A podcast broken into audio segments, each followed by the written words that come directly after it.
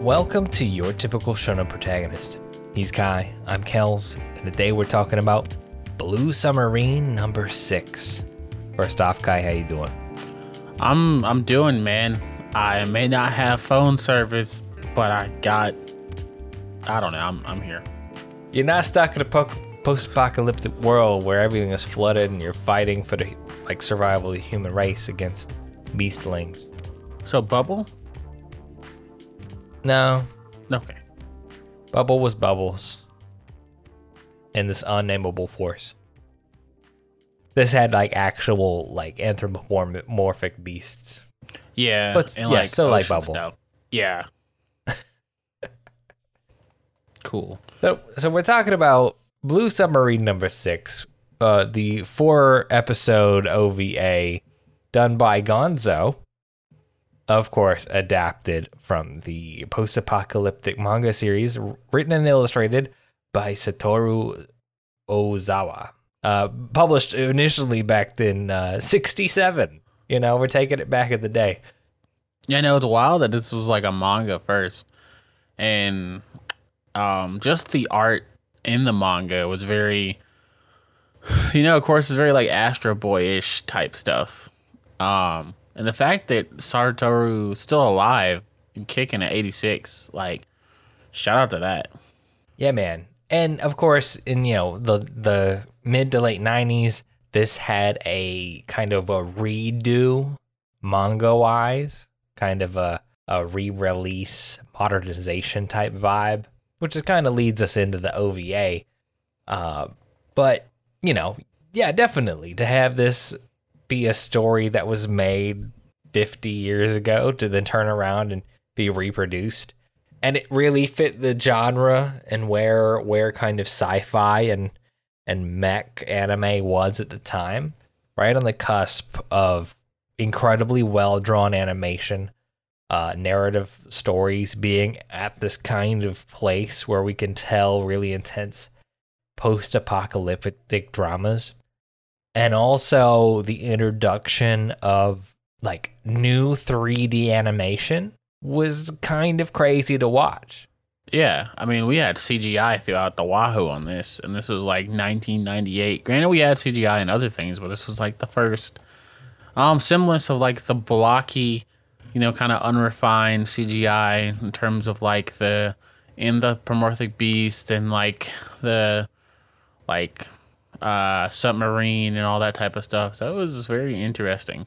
Studio Gonzo walked, so Studio Orange could run. Yes, that's very profound.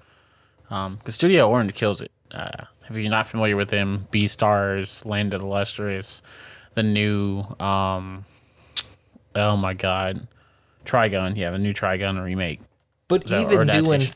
Even doing 3D work as far back as 2006 with Black Lagoon, with the cars and the the hindies and everything else. Yes, the bullets. Like shout out to Black Lagoon.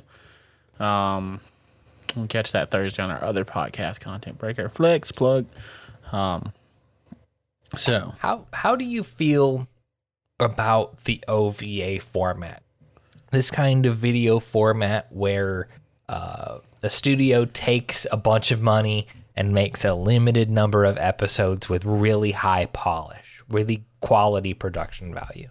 So I'm gonna be real with you. I really kind of mess with OVAs. Um, I feel like OVAs are becoming like more and more like you know sought after, if that makes sense.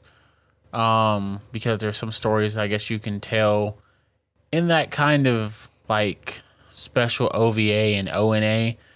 Um, because even looking at back at Fooly Fooly Cooly, uh, way back in 2000, that's considered an OVA. And then we have things like, you know, um, like Future Diaries Redial, which was the true end to Future Diaries, which was an OVA. um, episode like whatever that I'm not sure how many people watched. And I guess I I personally would would delineate between the two. Like there's OVAs like uh like you said, Fooly Cooly, Gunbuster, uh, you know, the one we we're talking about here, Blue Submarine number six, that are wholly independent stories that have no Yeah. other anima- an- uh, animation release other than this. And then you have others where OVAs are like additional episodes associated with a like a whole like fully animated series. Yeah. So like overall, are you asking how I feel about like just um, standalone OVAs or like sequential OVAs or OVAs in general?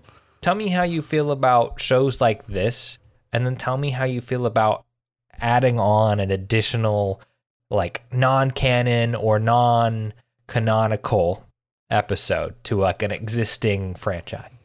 Okay, so OVAs like this, I really gel with. Like you said, like the Gunbusters, the Fooly Coolies, um, the um, Submarine Number Sixes. I really mess with them because I feel like they give like that short glimpse of like a good time. Like I could get the whole, you know, plot in two hours.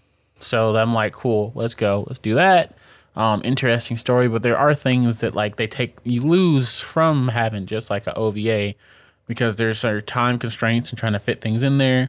So I definitely, definitely feel like there are pros and cons to these type of OVAs. But then we switch over to the sequential OVAs where, like I said, you got like Noragami's OVAs are like very like prominent in my mind because we got a lot of content in there, especially um, with Bishamon and things like that that added to it, which I really messed with.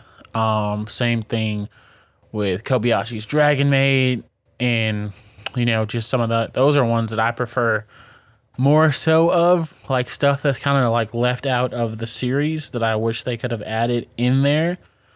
So I feel like those are my favorite OVAs they're like surprised add-ons.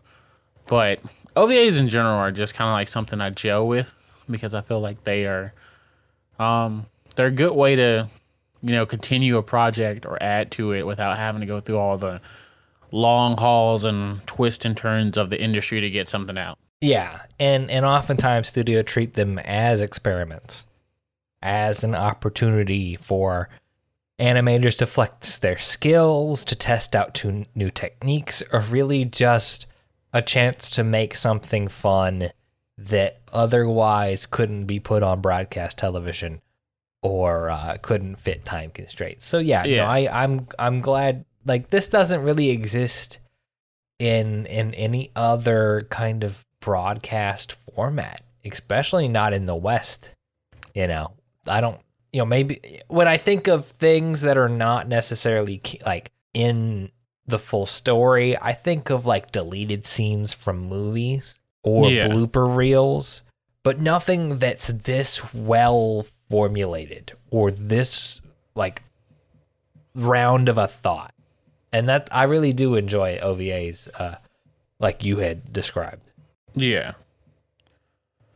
Now, this is coming out of Studio Gonzo, which was founded in in uh, September of 1992 from former Gainax members, because of course, a lot of things come from Gainax. Mhm. Um, and you you kind of feel it in both the storytelling and the art style and the narrative selection with uh, Blue Submarine number six, kind of this post-apocalyptic world, humans fighting to continue to exist.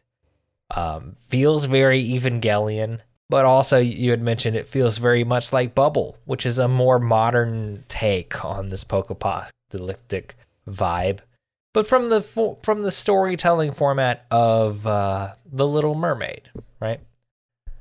yeah. So, how do you feel about this kind of humans in a drowned world just kind of keeping their head above water? Um, I feel like it's very. I feel like it does a good job of encapsulating of how it might be. Like realistically, a lot of the times when you jump into like anime and post-apocalyptic things, there's always that bit of like things that feel like unreal.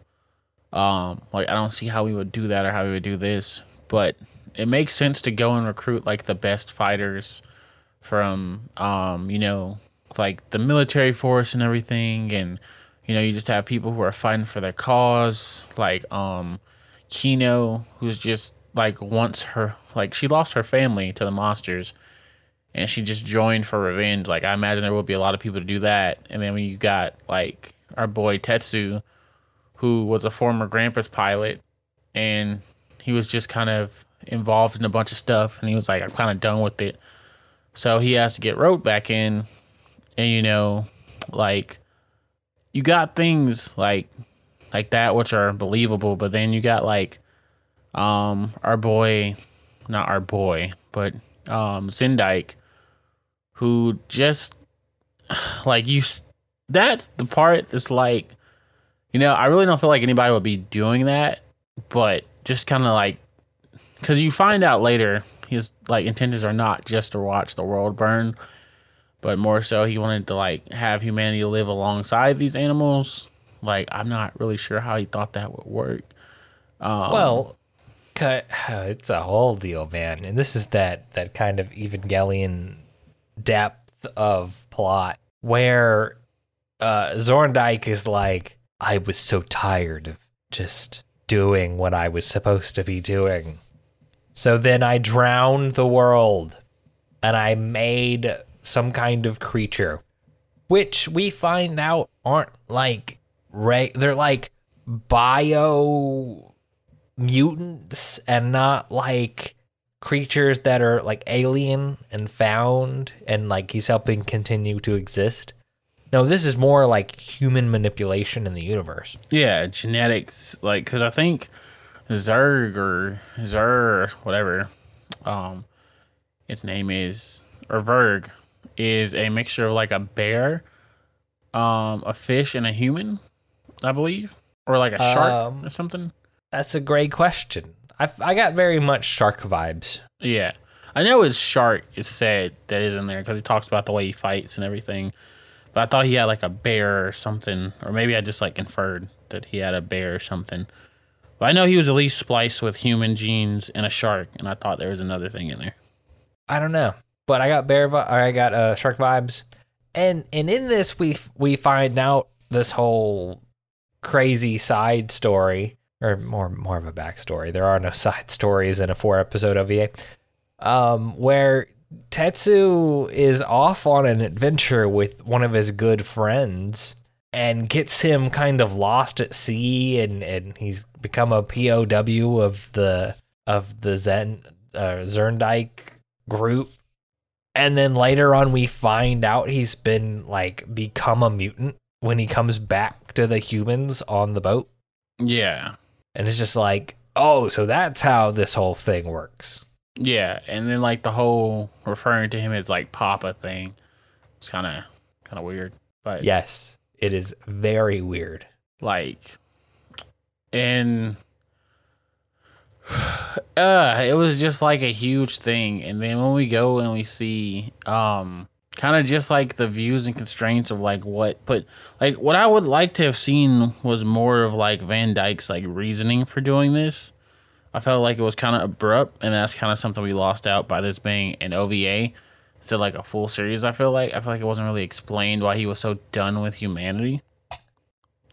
Uh, yes, and I personally think that's a, a a a symptom of the same reason I really do enjoy this kind of format is because in you know particularly sci-fi and sci-fi we enjoy um there is so much left unexplained like what is the rest of the crew's name you know this is not a shonen show where we get like time spent with every single character because we have to pad a runtime. We have to meet an episode count.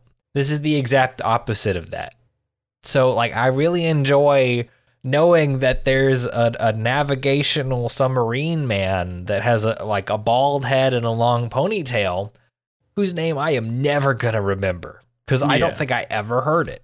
No that's fact. but like like his actions and his personality and character of like doing in the show i'll remember that and my time with this kind of uh, material. Uh, but that exact same vibe does leave these kind of missing explanations.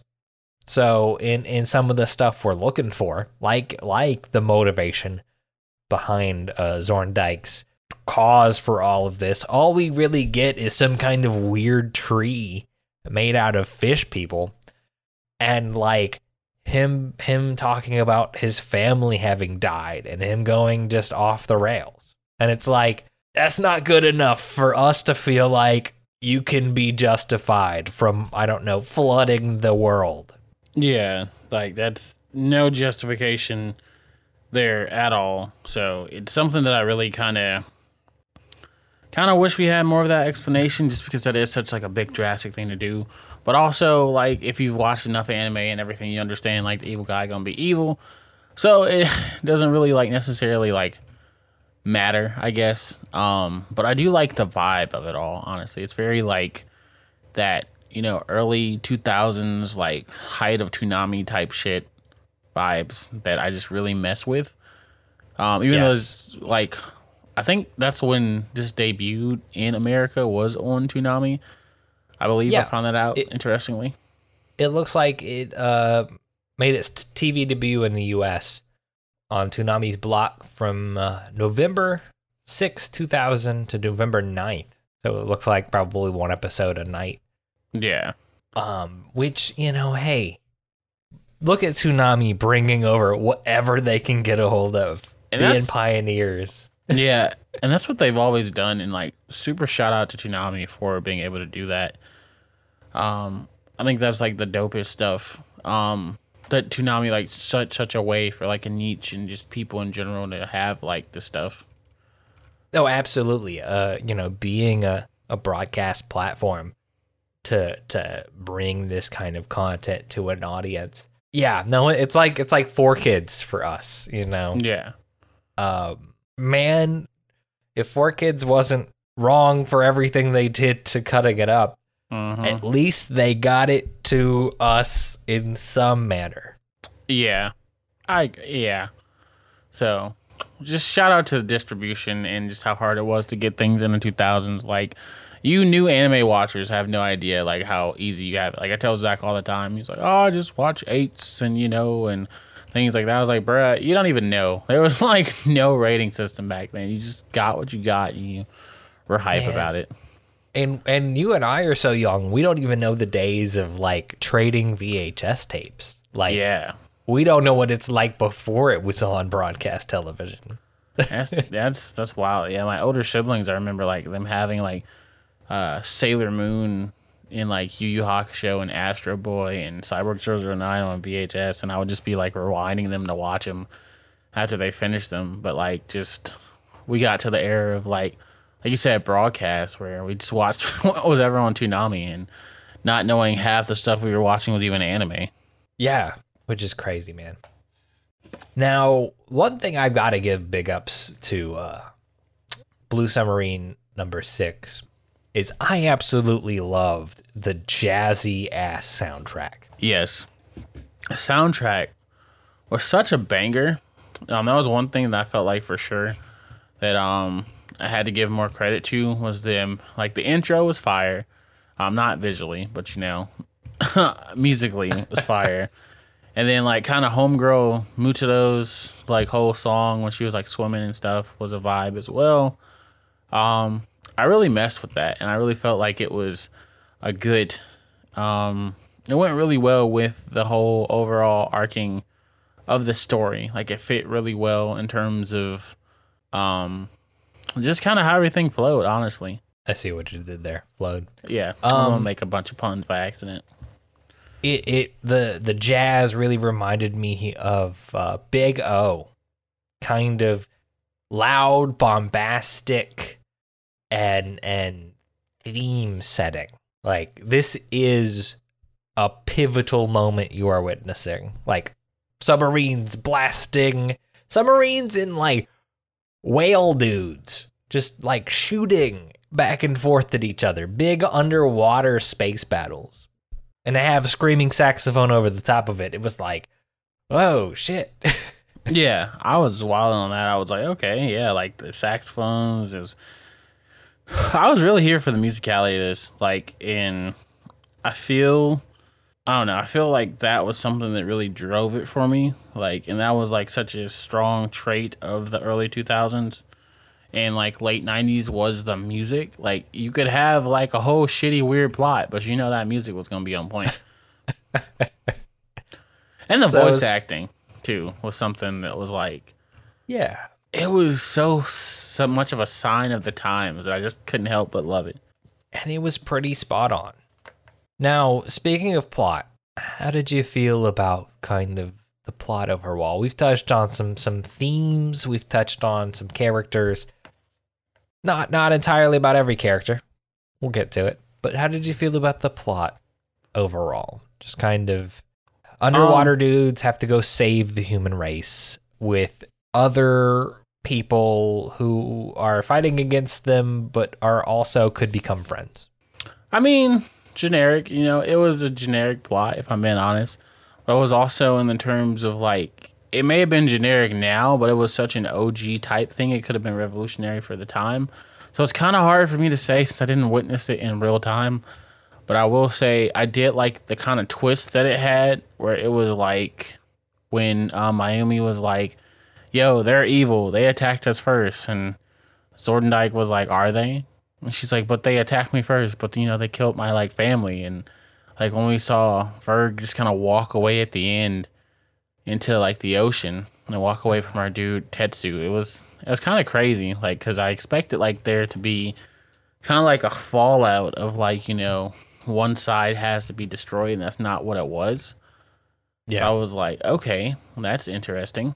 Um, so I kind of messed with that. I felt like that plot was a little bit like it was a little bit the same, but also enough difference to kind of have that like okay moment. So like it was Yeah, really some- some other shows that come to mind with this same kind of vibe, not necessarily setting, but vibe. Uh, it's like Gurren Lagann, yeah, and which, which is of course another Gainax show. Yeah, yeah, and I I know what's like kind of crazy. We had talked about this earlier, um, before we got on um air or recording, whatever the fuck this is called, um, about how I brought up Evangelion. You remember, like 3.0 plus 1.0. Uh, did you know the Yeah. director of this also worked on Evangelion 3.0 plus 1.0? What? Yeah, he should was. look deeper. Yeah. So if you go and like look at um, you know, our boy Mahiro um Maeda, the director, also, you know, he was the art design and concept art director for 3.0 plus 1.0, also SSSS Gridman and, you know, um Kill la Kill. So I was like, that's why I got that like familiar feel. And he also worked on Gunbuster too Um, oh yeah, he was a key animator for that. So his influence has been felt throughout a lot of like anime that we both enjoy. And I felt like that's where I kind of got that reminiscent feel from. Um so I definitely say his plot or the plot and the way like the direction of it um had me that's why it reminded me of it because those things were technically inspired by this, I guess. If we're talking about how things work. I could see it. But yeah, you said you mess with the plot too. You said, I mean, it's it's a fine plot. Mhm. It kind of gives me the it, it gives the opportunity for crazy sci-fi like themes. yeah, So I'm kind of glad that this wasn't like a like what we've seen with Bubble, where it was. I mean, this could very well have been Bubble, right? So let's talk about that for a minute. Uh, Bubble being the story of the Little Mermaid, but from a post-apocalyptic Japan where the bubbles are coming to kill humanity and flood the earth, but one gains sentience and becomes friends with a dude and then we get an adventure.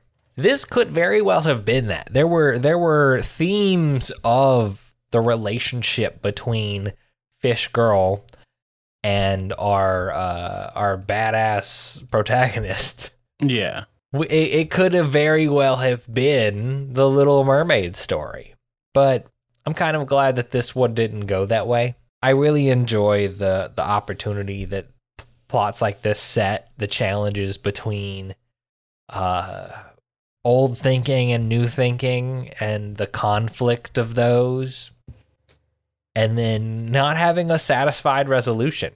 right? Because we didn't get a winner. Just everybody didn't die. Yeah. So I don't know. Maybe the melancholy resonates with me. I agree. I agree. Um, like I, I agree. I feel like it's always more of a more of a satisfying thing when you see definites happen, and bef- like we didn't really see any definites in this ending. Um, like we saw like hurt because I mean, like you know, seeing the fish girl kind of comfort um Verg, which was kind of unexpected. I'm not gonna lie, um, especially after all that. You're like, yo, why do you need comforting? Like, you know, you up right now, kind of. Um, but just that situation and just kind of Zorndike's philosophy being proven wrong and everything. It was interesting. You know, it was definitely one of those OVAs that fit in the time, and I feel like for what it was, it was really good. Um, personally, for what it was, I don't know if I would like put it on like my list of anything anytime soon, but it was definitely one I enjoyed watching. You know, two hours of took up my interest. Yeah. I appreciate Gonzo's attempt at doing 3D, like hardcore. It didn't really hit. It was still in the infant stages of really applying it to a big project, but it wasn't super gross like it could have been. So, other than that, all of the 2D animation was absolutely gorgeous and uh, incredibly well animated. Yeah.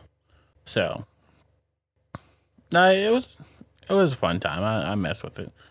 So, um, would you say that this did anything that you weren't expecting? You know, you you touched on it earlier. I don't think this did anything that I wasn't expecting, but because we have such a knowledge and a background about anime tropes, and to be at least 20 years off of the publication of this, like there's been there's, there's been so much time for things to do the same thing.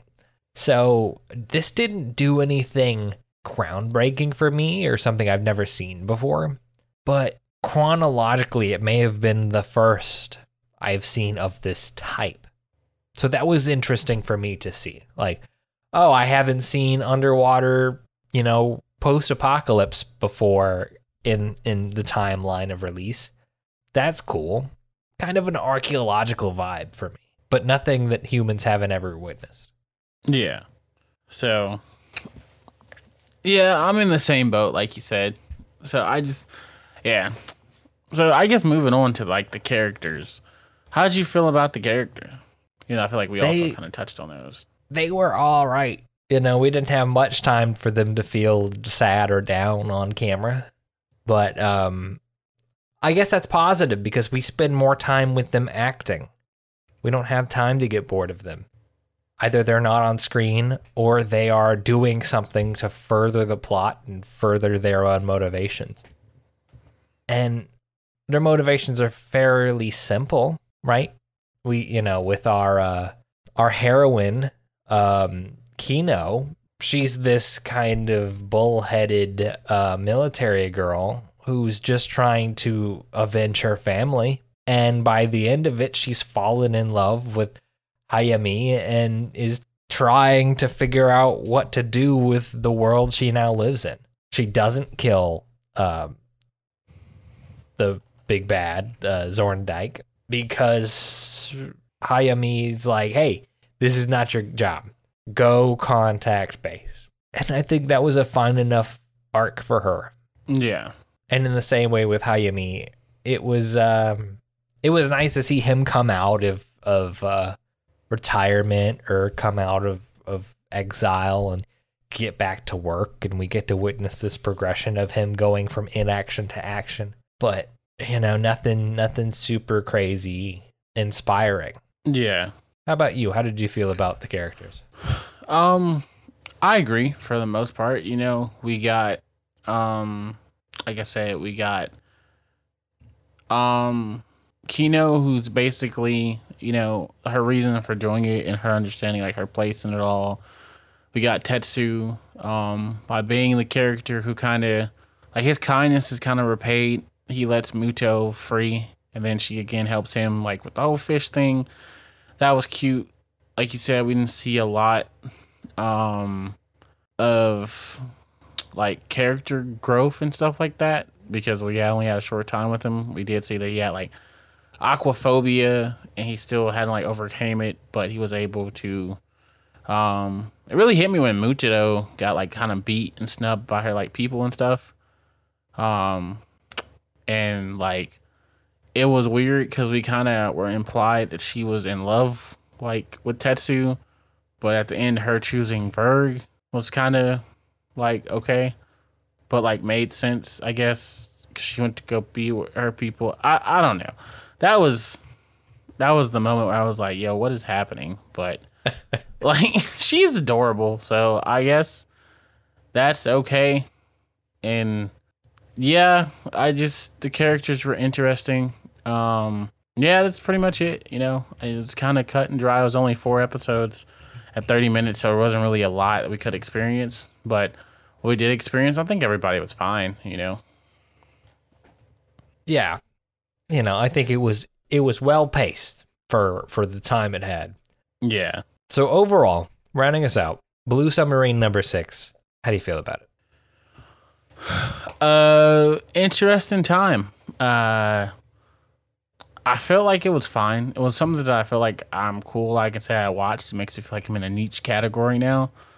But I don't feel like it's anything crazy. You know, I feel like it was kind of like the vein of like Bubble or like Captain Harlock, something I could say. You know, all right, I've ex- I've experienced it. I've definitely seen better sci-fi. Um, anime, which I mean, you know that as well. Not that this is bad or anything. I'm just saying, like, you know, um, there's no Ghost in Shell. It's kind of I feel like I kind of wanted more from it. Granted, I compared it to one of the goats of all time, so I guess that's on me. But um, I kind of wanted This- more from it. But This gives me Eureka 7 vibes. I knew you were gonna say that. Did know. you? I don't know how, but I knew it. I was like, You know, water. I that's that's one one show that really relates to this one in a in a in a way, uh, plot wise, and you know, I think that uh, for being source material from a, a 1967 manga that was then redone later to then get an OVA, I think that this is a an okay show but it personally is really inspiring that you can get stuff across the finish line and have it be like respected later on down the line. Um in time you know it doesn't you don't have to see the return tomorrow it can be i don't know 40 38 years from the release of your original art to get like this kind of treatment Yeah. so that's kind of inspiring to me. But the the show overall, it was okay. So I agree. It was okay. to see to listen to a more okay stuff, catch us here at your typical shonen protagonist and all your podcatchers. We're talking Spotify, iTunes, Amazon podcast at your typical shonen protagonist. Uh, Kai, you have stuff too. Yeah, you can find me at StaticDreadz over on Twitter with a Z, um, where I'm tweeting about stuff and anime and things and just have a good time. And of course, the other product at Content Breaker on all your podcatchers or YouTube, Twitter, Instagram as well at Content Breaker. We'll catch y'all next week for more Your Typical Shonen Protagonist.